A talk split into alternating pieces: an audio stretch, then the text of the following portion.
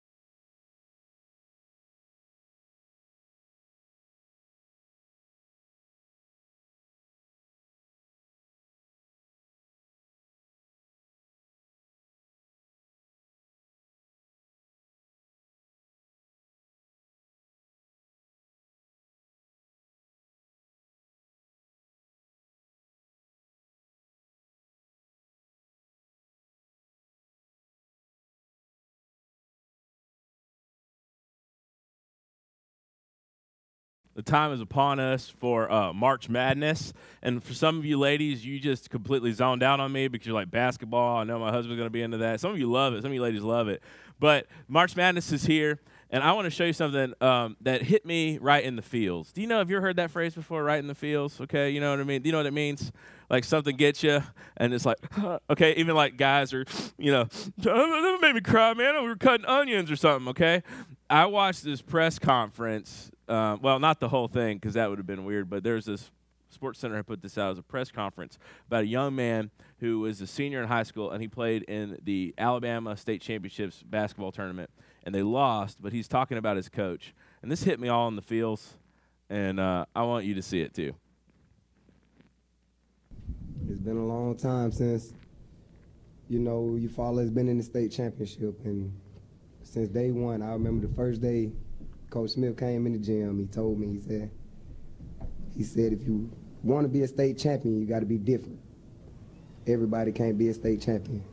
And I never forget a word that man said to me. And each and every second that wind down, I was just thinking, I got to be different. I got to separate myself. I got to separate myself to show that I'm different because I wanted to be a state champion. And we fell one point short. But I know all of those young guys in that locker room, they have a bright future because everything that I've been through, they're going through and they still have to go through. So it's only going to make them better. And this man right there is the best coach I ever had in my life. I wouldn't trade him for the world. That's awesome. Real quick, Terrell, um, you talk about being different, and, and to the fans in the stands and to all of us, you, you look different out there. You play with a lot of emotion uh, a lot of fire. The relationship between those two people had resulted in these in, in these fields, right? And I watched that in uh, in in in the room I was my office at the house, and I'm gonna be honest with you, I got a little misty eyed because if you've ever had a relationship with somebody like that, you know it, you see it, that that, mutual a- admiration and this this kid to at the end of a long journey, at the end of a long season where they just didn't they just didn't get over the peak to win it all, but they had put so much in together, and that that man meant so much to him, and obviously that kid meant so much to that coach that there is this emotion there that it just gets you. And I want I want us to think about that because Paul in his letter to the Philippians, he's like the coach and they're like the players. And they have this mutual relationship of love and thanksgiving for one another. And that's right where we need to be today. And Paul, in this letter to the Philippians, at the very beginning, he talks about how thankful he is for God's people in the church of Philippi. And I want us to walk through this, and I want us to understand something that we should, it is right and good for us to feel joyful thanksgiving for church, for the people of God. Now, that can be a hard thing because when I say we, we should feel a joyful thanksgiving for the church, the people of God, I'm talking about the capital C church, the church of every believer in Jesus Christ throughout the world, that church, but also the local expression of the church. And let's be honest with us many of us have been hurt by a church before. Many of us have been that place where we didn't think we needed to be at a church. And so sometimes the idea of church doesn't necessarily well up with us, well up inside of us thanksgiving and joy. But I want to pose to you that, that you should, when you think about church, no matter what has happened to you before, that it is right and good for you to well up with thanksgiving and joy when you're thinking about God's people and God's people together. And I'm going to argue that is what Paul's doing here this morning. And so if we look in Philippians chapter 1, if you had a Bible, please turn there. If not, it'll be on the screen. You got a Bible app, go for it. Philippians chapter 1, Paul says this. Is a typical greeting he starts it off with. We would usually start, Dear so and so. In this letter, it, it, it's kind of good. I, in fact, I like this about Greek letters. If you read a Greek letter, they put who it's from first. We, where do we put who it's from? At the end, okay? And so here's the thing about it it's nice to know who it's from because then at the very beginning, so then you get disregarded if you don't want to hear from that person. Don't lie. When your phone rings and you see that person, you're like, oops, ignore. you liars. You're thinking like, no, I don't ever do that. You know, like, I can't handle that right now. I can't bring that drama in my life. Okay, so the Greek letters are great because it's like, here's who it is. It says Paul and Timothy, servants of Christ Jesus. And so here's what's happening. Paul, the apostle, untimely born, which means he came to faith after Christ had risen the risen Christ appeared to Paul on the road to Damascus, set him from being a persecutor of the church to being a planter of the church. And he is this apostle called out for this specific reason, and he has taken under his wing disciples and co pastors to help him in this journey. And Timothy is one of those guys. In fact, Timothy has two letters in the New Testament addressed to him under the inspiration of the Spirit of God. And so Paul is writing with Timothy. They are laboring together. They would have known, the people of Philippi would have known Timothy. If you look back in Acts chapter 16, Timothy was there to help plant that church. And so they have a relationship with him. And so they're like, it's like, you know this. This is who we are. Paul helped plant it. Timothy was there, a part of it. Now, Timothy here is likely not the person who is is right. He is the person who is dictating. It's what the what the New Testament scholars would call an amanuensis. That's a fun word. You can write that down. Try to spell that. Okay. An amanuensis is basically like a secretary in a sense that he is right. Paul's dictating and he's writing it down. He is a huge help to Paul because Paul at this point he's a servant to Jesus Christ and he's in chains. He's in prison in Rome. So just want you get this. This is one of those one of those letters, and we call it a, in the Bible in the New Testament. We talk about a letter being an epistle. That's what that word means. So this is an epistle from prison. So this is like this is like correspondence from jail, and he is there not because he committed a crime, but because of Jesus Christ and preaching Jesus. He has gone all the way to Rome, and he's in prison. So Paul's writing, and then he, he says who he is so you can know if you needed to, to, to dismiss the call or not. And then it's Paul and Timothy. They weren't going to dismiss this call. They have affection for Paul and Timothy because they planted this church in Philippi. To the saints in Christ Jesus who are in Philippi with the overseers and the deacons. I want you to know Philippi is this part of the world. This is written probably around 62 AD, which is a long time from now because we're in 2018. Go back to 62. If you want to do some math, by all means. If you got to take your shoes off, you know, make sure it don't stink, okay? So here's the deal. That's trickle. Are you okay? Everybody awake this morning? I know we like daylight savings. That's like getting kicked in the brain. I understand that, okay? And so here's this thing. They're in Philippi, which is modern day Greece. Okay, they're just off the coast of the Aegean Sea. And and it's interesting because Paul was in Turkey and was trying to go north, but the Lord led him. If you go back and look at Acts chapter 16 in a dream, a man from Macedonia or this area, and Macedonia was the name that the, the, the Romans had labeled this area, but it's really Greece. And and this guy from Macedonia came to Paul in a dream and said, Come and help us. So God had led them to there, and this church is planted. So Paul has a lot of emotion involved with this church. Philippi is in Greece. It's just off the sea. It is actually a pretty big, well-to-do city. It's kind of an up-and-coming city. If you want to think about it, think about Nashville. Okay, you know how Nashville, like real estate prices are soaring. Okay, everybody's moving out of Nashville because of the real estate prices are so, and because of the hipster quotient, which is super high. Okay, um, if you don't have a mustache, okay, you're just getting out of there. All right. And so think about it. It's an up and coming city. This is a city that is well known in the Roman Empire. It has it's it's not a Jewish city. It's a Roman city, and there's a lot of paganism, a lot of worship of gods, uh, a lot of worship of of of the uh, Greek ancient Greek gods, now the Roman gods, and there's even some emperor worship going on in this place. And so these people are in a culture. It's a growing city in its prominence, but it's pagan. And what happens is God has sent Paul and sent him several years before the writing of this letter to plant a church there, and a church is planted. And he is writing to that, that church there that ha- now has overseers and deacons. That's another way to say elder or pastor. And so each church here, or this church, had several, a plurality of people who pastored the church, which we try to follow here. Uh, and I think it's a biblical example of not just having one lead pastor, but having a host of them, a group of elders to help pastor and lead the church, and also to the deacons. It's an office here of service. You can see that in Acts chapter 7. You can see that we have that here. We're trying to function like a New Testament church. And so Paul is writing to the leadership and to the whole church, all the saints, the holy ones of God. And so here's the, this, the just need to get this. You ever said, I'm, I'm no saint? If you're in Jesus, you are. No, I'm not saying you're perfect. We know that's not the case, okay? But I'm a saint, and you know I'm not perfect. And so, why do I say that? Because it means holy ones. It means that we are called out by God, saved by Him, set apart, justified fully by the grace of Jesus Christ. And so, the people in the church are holy, not because they have arrived, but because of God has decreed it that way. And so Paul is writing to this church filled with believers who has, eh, has uh, a leadership team in place with overseers and servants and the deacons. And then he says this grace and peace from God our Father and the Lord Jesus Christ. And so he says to you, and this would be a normal, usually how a letter would go would be greeting. It would say, I greet you. But Paul, he's going to flip the script because all of the Christian life is about grace. And so, what does he want to see in these people? He wants to see the grace of God.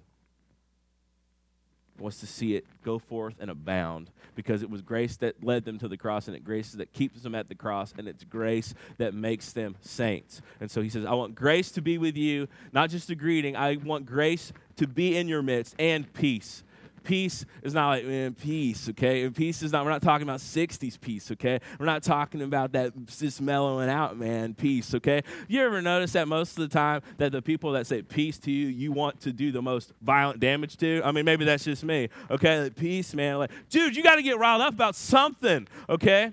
No, what the peace here is this shalom, okay? It's the, the, if the Old Testament idea of having the peace of God, knowing God's presence in your life and knowing that peace that comes from that. And Paul wants this, and he acknowledges that all grace and peace and all good things that has come to the Philippians, it, it comes from the Father above. And he says, His grace to you and peace from God our Father and the Lord Jesus Christ. And so, who's sending the letter? We got it. We're not going to dismiss the call. It's Paul and it's Timothy writing to this church in the middle of a pagan land, but there are lights in the darkness, and, th- and they are a manifestation of grace here. And so he is going to say uh, some very very strong, strongly, strong words to them about how much he loves and is thankful for them. In verse 3, it says this I thank God in all my remembrances of you.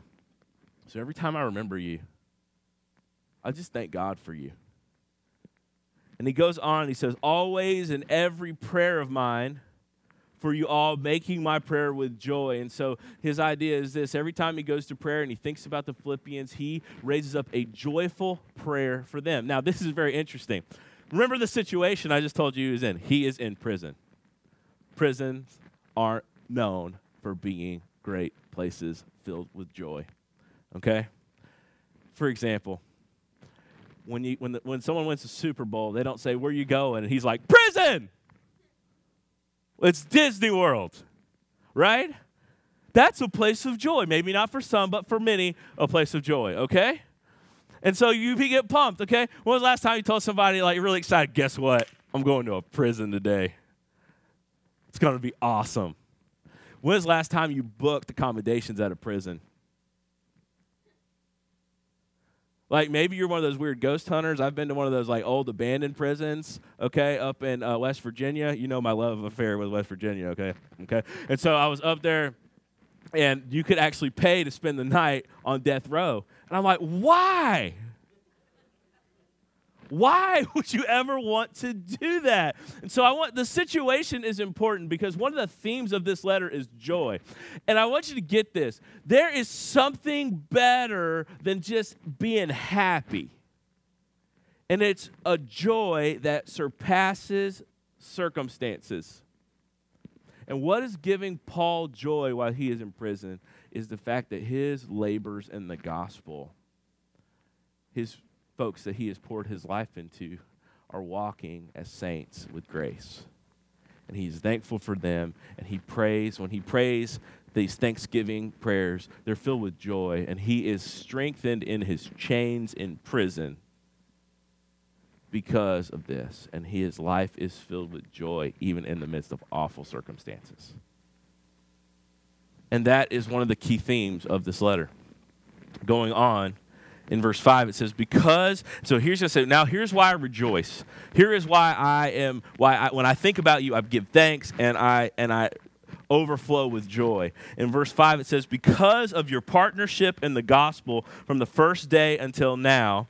We're going to come back to that. So just, just remember that. Verse 6, And I am sure of this, that he who began a good work in you will bring it to completion at the day of Jesus Christ. Remember that. So there's two reasons for thankfulness. Number one here is that they've been partners with him in the gospel, and then also that God has begun a work and he will complete the work. In verse 7, it says this It is right for me to feel this way about you, about you all. Almost, it's almost southern there. About y'all, all right? It goes, he says, Because I hold you in my heart, for you are all partakers with me of grace both in my imprisonment and in the defense and confirmation of the gospel. For God is my witness, how I yearn for you with all the affection of Jesus Christ. And so Paul is here, and I want you to note this, and here's what I was getting at earlier, and what, what our message is about today. Paul said, It is right for me to feel. Feel what? This way about you all. How does he feel? This overwhelming sense of joyful thanksgiving for the people of God at Philippi. He feels this and he says, It is right for me to feel this way. When my wife, when my wife and I were trying to, to have Judson, to get pregnant with Judson, they put her on some medication that made her want to murder me. Okay? And we're sitting and we're eating dinner. And I'm just going to town. I forget what it was, but I'm going. And all of a sudden, dinner is abruptly ended as she sla- and she's gonna love. She's downstairs. Pray for her, okay? She don't mind me telling you this, right? I hope I didn't clear this. And so, pray for me. And so, she took her knife and fork and slammed them on the table, and she says, "Have you always chewed so loudly?"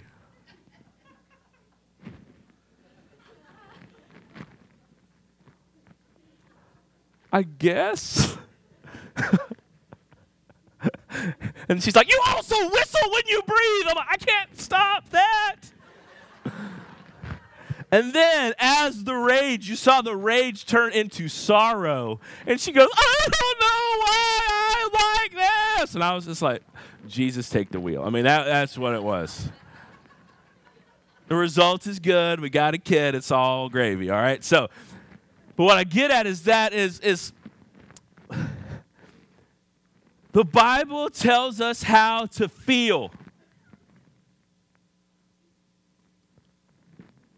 Okay.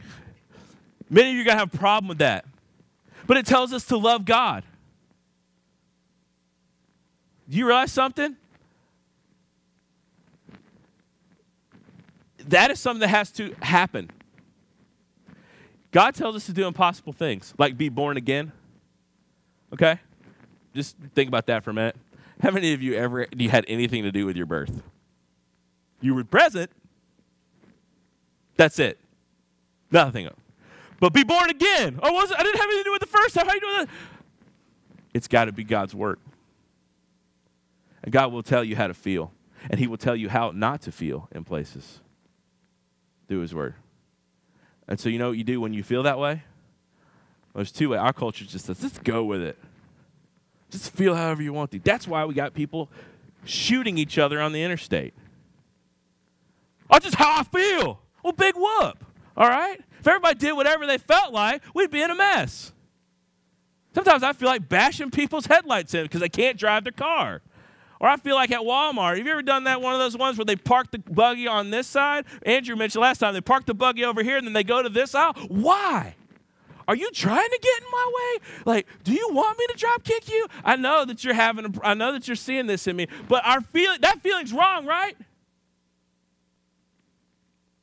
The Bible tells us how to feel and how not to feel. And Paul is saying, I am right. It is right for me to feel this love and joy about the, about the grace in this church. It's right and good. And not only that, this feel word is actually the word in most in a lot of other places is going to be translated think. Okay? And so, very interestingly, I want you to think about this, okay? Thinking and feelings go hand in hand. Especially in the Bible idea of the person. If your thinking is wrong, your feelings will be wrong. And if your thinking is right, your feelings will probably catch up to your thinking. And who renews the mind? God does through His Word. It, it, it's, it's, it's, it's amazing. And when we change our thinking, just you can see this. You know this. You ever been in a situation where you go in thinking this is going to be a bad day? And what do you usually have? A bad day. If you go in thinking like this is stupid, what are you, what are you going to get out of it? This is stupid. Okay? Any type of meeting, you ever walked in at work and they're having some training, and you're like, yes, I know how to not cut my arm off with a baler. Okay, I get you. Don't put my arm in this heavy piece of machinery. Okay, don't do that. Or you're going to go over this thing again, the HR thing, the carpal tunnel thing again. You're going to go over that again. Yeah, that's what we need. Thank you for that. I really want it. So you go in, and you're like, great, training day. Awesome. And what are you going to get out of that? Bored, probably agitated, maybe angry. I don't know. But that is what you, you, you, when you're thinking affects your feelings. And so Paul is saying, it's right for me to think about you and feel this way. There's a relationship, there's a correlation between thinking and feeling, okay? And Paul would use it, he's going to use this word. Joy is one of the major words that's used all throughout the book or the uh, letter to the Philippians, but also thinking and feeling. And so we have this idea, this combination that thinking leads to feeling, okay? And so what we have here, and Paul is saying, it is right and good. What does he exactly say in verse 7? He says, It is right for me this to feel this way about you, to feel this thanksgiving and to pray for you and to want God to work in you. It's right for me because I hold you in my heart. There's a special place in Paul's affections, okay? We, the word here doesn't just mean heart, but it means kind of our, our, our, our most guttural place of our affections. And so it is right for me to have you in my affections.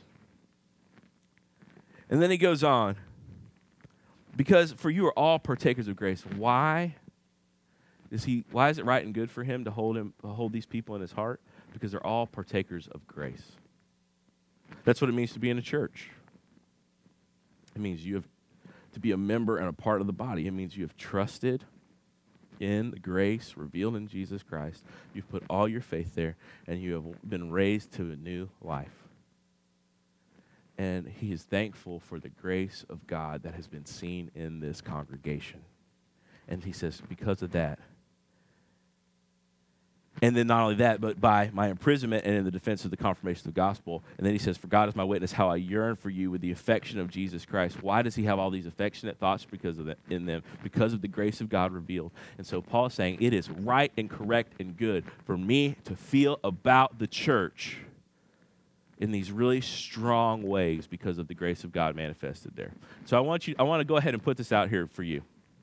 It is right and good, and it should be in your life that you have a deep love, joyful thankfulness for the grace of God manifested in his people in the local church and in the church big church, the capital church, the universal church. And so here's the thing if you do not love the church, you probably don't love Jesus. That's strong. But why? Why would I say that? Because it's the grace of God revealed in a people, and God didn't just call out individuals, He called out people to make, He called out individual people to make a body. And so much of our Christianity is individualistic. You hear it all the time. Well, I can worship God better out in a tree stand than I can. Maybe you can, but that's not what you're called to do. Hold on. I felt it there, man. I was like, hold on, bud. I can worship better. You sure can, but that's not what you're called to do. You should love the people of God, and loving the people of God is a sign of grace in your life. Do you know why it's a sign of grace in your life? Because you have to extend grace to be in the people of God. You know that to be true. We're going to put on VBS in a little while. Grace is going to have to be extended. First off, we're extending grace to kids, but we have to extend grace to one another because you're going to tick somebody off. And you're going to come in tired because of two, two days of like, hey, teacher, teacher, teacher, look at this. Look at this. Tap, tap, tap, tap, tap. Hey, I used to go on youth trips and I hated my name because all I would hear all day is like, Matt. Hey, Matt. Matt. I'm like, stop it. My name is Greg. Okay? That, so I won't turn and look at you. Just just stop it. Matt. Matt. Matt. I was like, do something on your own, okay?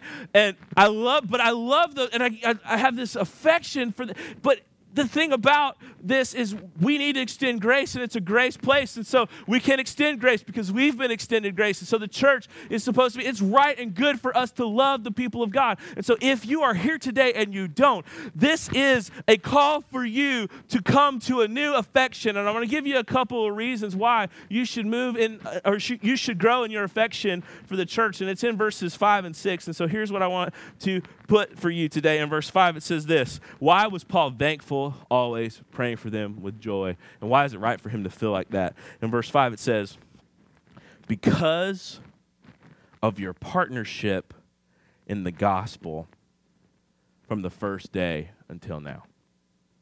Because of your partnership with the gospel from the first day until now. It's right and good and joyful, right and good for us to be joyfully thankful for the church. Because in the church we are partnered in the gospel. We are partnered for the gospel to take it out. What does that mean? Well, first off, let's go ahead and diagnose what it means by gospel.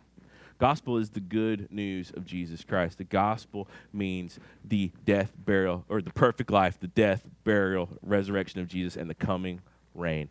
It is the central message, it's the grace message of the church that all who believe, the grace of God is manifest in this, that while we were sinners, Christ died for us. The perfect God man came to the earth died on a cross, raised to new life. He showed himself to be the victor over sin and death, and he ascended and he's coming to reign again. That is the good news. And in that good news, God bears sin and shame that all who believe in him would not perish but have everlasting life. That is good news. And so Paul is saying here, one of the reasons I give such thanksgiving for you is because you are partnered with me in the gospel. Now, many of you, if you have a church background, you're going to know this word I'm about to use, okay? It's a Greek word called koinonia. If you've ever heard that word, can you just give me a hand up, okay? A few people. If you haven't, that's one of the major words that means fellowship. And in churches, usually fellowship, usually when we use that word, it involves chicken, okay? And it has something to do with us getting together to eat something, okay? But I'm going to pose to you that word is far richer than we ever thought it to be, especially when we got there because it's translated partnership here, and I think rightly so. Okay? And so here is why Paul is thankful for them because they are partnered in the gospel. So here's the thing fellowship or koinonia involves and has as part of it partnership. And we think about it that way, it changes it. You ever done a school? We ever, ever assigned a school project? I was. And it gets worse in college because in college, they assign you a group project and it's like, oh, no. Because then you got to, it's not like everybody's in the same location. Some people live in apartments. You don't know what the people are like. And so I, I remember very well getting a group project. You know what, you know what a group project is? One person doing the work and everybody getting the credit. Right? But they're your partners. So whatever they whatever you get, they get. Okay? You're supposed to partner together in it. If you were in a business and one partner was doing all the work and one partner was not, would that cause a conflict? Yeah. Well, why doesn't it cause a conflict in the church?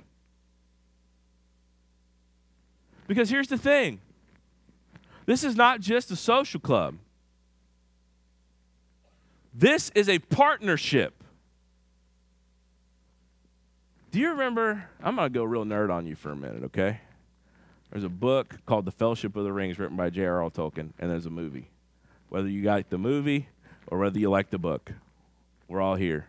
Do you know what happened? They had this ring, the Ring of Power, that they were trying to take to destroy at Mount Mordor. So what did they do? A group of people from all different uh, parts of Middle Earth, you know, trolls and whatever. I know. I, was, I told you I'm going nerdy. Just how you've seen that movie. They're like super popular, and if you haven't, go watch it. Okay. And so here's the thing. They would they were in middle earth and they had to go they came together for a purpose to destroy this ring and to set people free from its evil influence. And so every person on this trek had a different thing to bring to the fellowship okay? And i think tolkien got it better than a lot of us do in churches today is that fellowship is a partnership for the advancement of the gospel In fact, I know a church that doesn't call the people, its members, members, they call them partners because partners indicate that we need to work together for the advancement of the gospel. And I want you to get this. If you are coming and soaking up, that is all you are doing. You're not in fellowship. You're in absorption. Now, you're great if you're coming here and doing that for a while, but you can't stay there. And here's the thing that happens. You ever had a sponge before? You ever seen a sponge? Nobody has. Take a sponge and dip it in water, leave it on your counter, and walk away. In about three or four days, depending on the climate, it's going to reek in your house. Do you know why? Maybe even more. You've, you ever washed clothes before? We've washed the same load of clothes like seven times at my house, like this week. Oh no, because you open it up you're like, oh, what happened? I put soap in there and now it smells bad. It soaks and then it sours because it's not meant to do, it doesn't do anything. And so Paul here is these Philippian believers have been partners with him in many different ways, sending money, praying, sending people to help him. There's going to be a guy named Epaphroditus. I know bad name, but he's a good guy. Okay, and so here's the thing that they're going to do. These people have been in partnership with him in the gospel, and so many people come to church and they get disillusioned with church. You know why? It's because all they come to do is sit and soak, and then they sour. And they want to like, man, I'm just not getting anything out of that. Well, here's the thing. You are created to sit on the sidelines. You were created to be in a partnership. And here's the deal. We the stakes are too high for us to let a few people do the work. We got this good news, this gospel, and we are to be partners in it. But some of us need to roll up our sleeves. Some of us also, we need to delegate and help other people roll up their sleeves, myself included. Because, reason to rejoice in the church, because this is a partnership. Every one of us should be going out for the sake of the gospel. Here's what Paul was thankful for.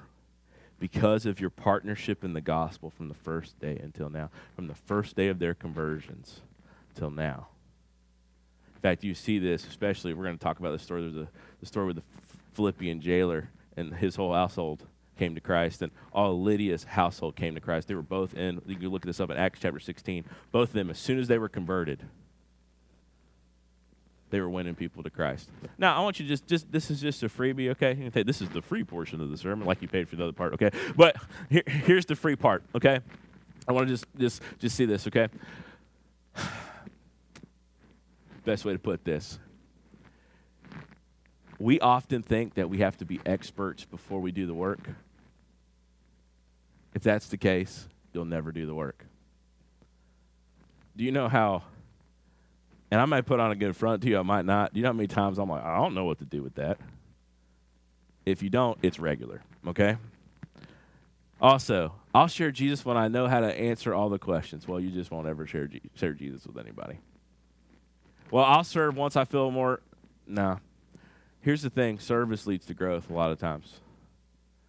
And so these people, when they become, when these people in Philippi, it included Lydia and it included uh, the Philippian jailer and his household, he, they went immediately and were doing the work before they were trained.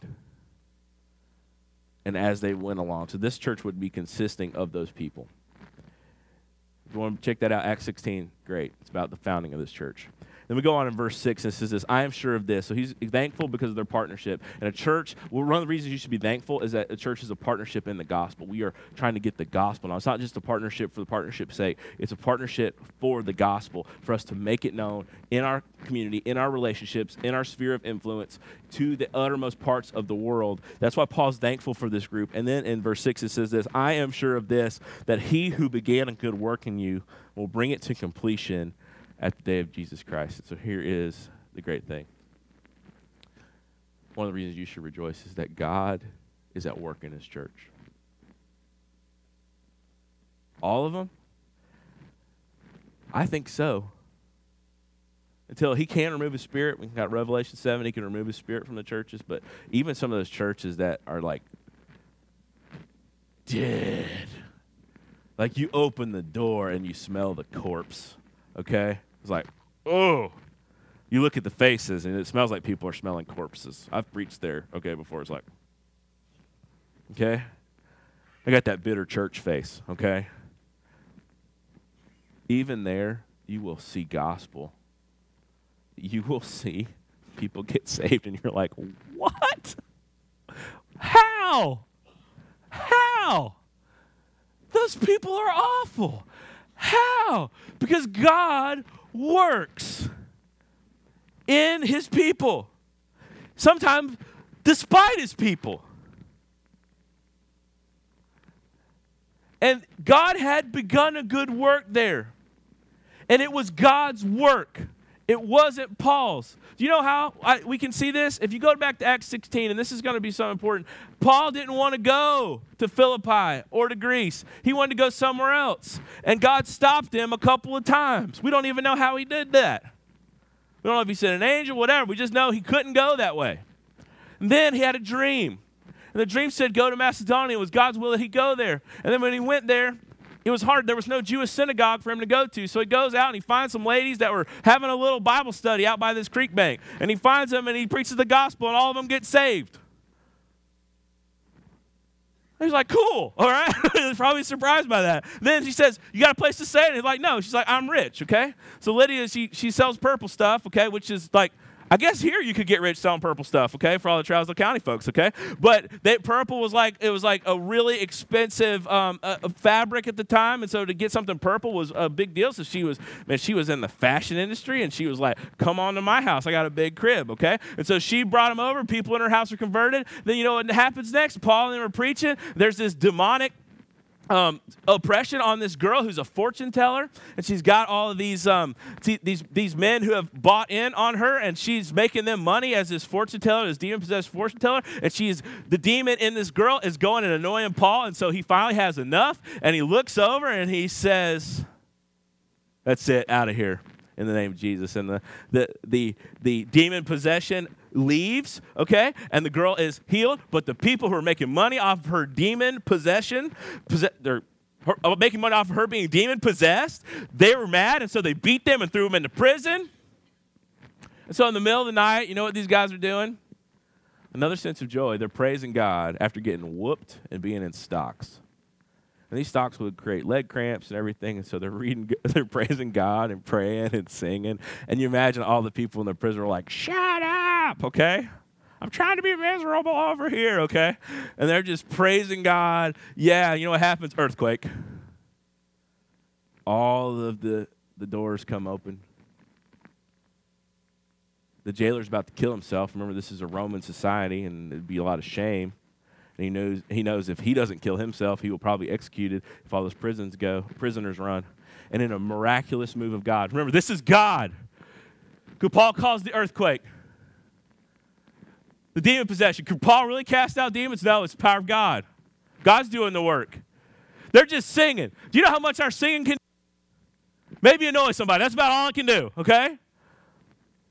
They're just singing and praising God. He sends an earthquake. Can you make an earthquake happen?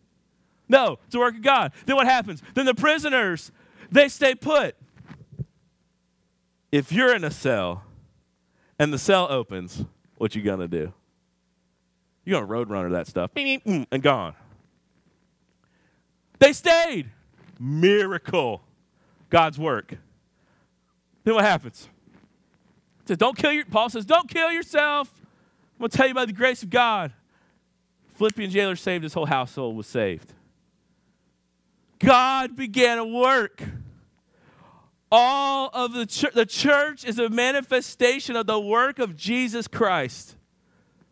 God is at work. He can work through the most impossible situations. It is God's doing. Salvation is all God's work. It's Him doing the work. And if He began a good work, He will complete it. He began the good work in your salvation. He began a good work in that church. He will complete it. He will bring it to pass. And what does he say here? I am sure of this, that he who began a good work in you will bring it to completion in the day of Jesus Christ. I am sure of this, that Jesus, he began a work in the church, he will complete the work in the church. That doesn't mean that every local expression will survive of the church, but that means the church universal will, will survive. And also this every believer in Jesus, individually, if he began a good work in you, which was not of your doing, yes, you received it by faith, but he will complete it. You are safe and secure. He's going to complete it. What if cancer comes? What if what if divorce comes? What if abandonment comes? What if my kids turn on me? What if this? What if that? What if I lose my business? What if I do this? What if I what happens here? What can separate us from the love of God in Christ? Nothing. Because he who began a good work will complete it. Recently, I've gotten to see this in action because God saved my grandmother and my grandfather, and I got to put my I got to be at the, the funeral for my and I got to preach the funeral of my grandmother. And I want you to know this: through the Alzheimer's, through the cancer, through it all, he was faithful. He completed the work, and she's fine. I believe that. I've seen it. I've seen it time and time again that the Lord completes the work that He begins, and the church is a manifestation, of a place where you can see God's grace in action. And Paul is so thankful for the work that was begun there and the work that is continuing. And he knows that God will bring it to completion. Do you know why? Because God is strong. Nothing can stand against him. And so here's how I, I want us, here's one thing I want us to think at the moment. But Matt, what, what, what happens if when I think about the church, I don't get hit right in the feels. Like the feelings I have are not the feeling Paul has. I maybe don't I may have some animosity, indifference. What happens if that's the case? Do, does God really command me to change my emotions? And the answer is yes. So here's a couple of things I like I like to to say. First off, I want I want all of us to learn something. Simple phrase. One word that's a contraction, and then one other. I'm wrong.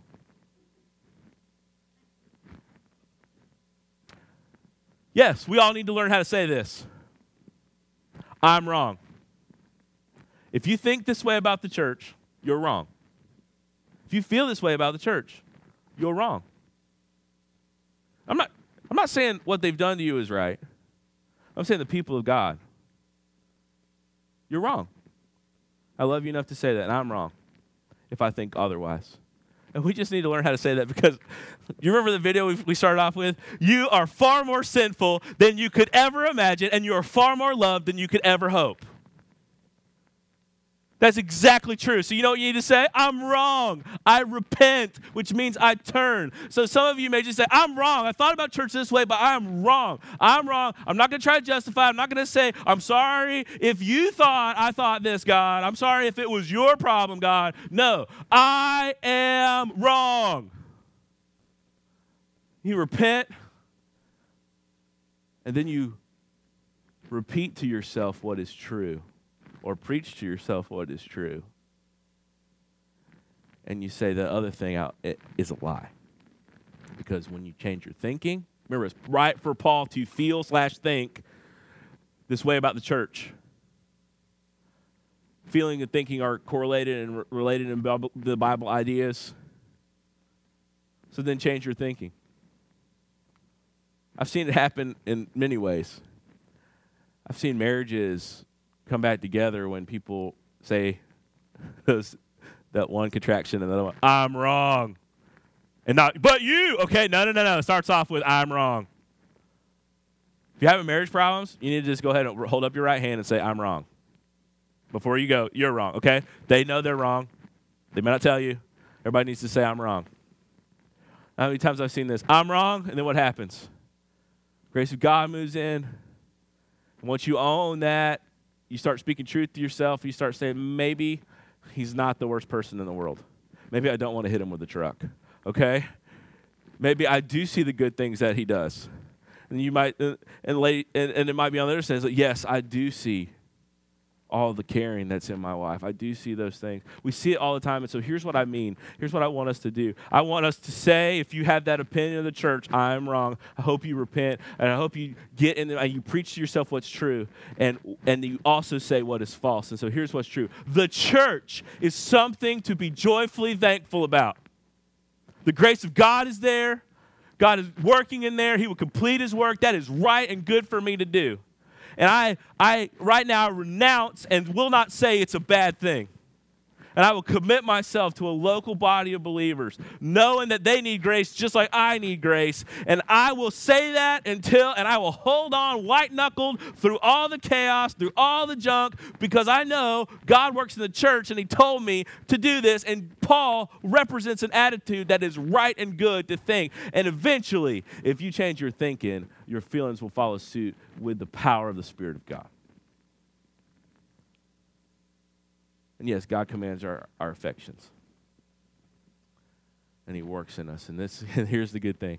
If He changes you through that thinking, it's all His work. Because He who began a good work in you will complete it until Jesus comes back. And so this may be for us a day. It's two, twofold in how we respond this morning. Some of us need to just repent of our view and attitude towards the church. Secondly, some of us, you just need to hear that he who began a good work in you will complete it. He, you didn't begin the work, you received it, and, and he will complete it. God is faithful. You just need to know that. I don't know what you're going through. You just need, somebody just needs that. It's true. It's from him. He's going to complete it, whatever you stand against. Let's pray. Father, we come. As we conclude our time together, we, we say we are wrong if anything we believe, feel, act upon is contrary to you and your word. We're wrong. We repent. And we know that this, if we confess our sins, that you are faithful and just to cleanse us of our sins and to remove all our unrighteousness. Oh, we just believe that. We, it's true. It's true.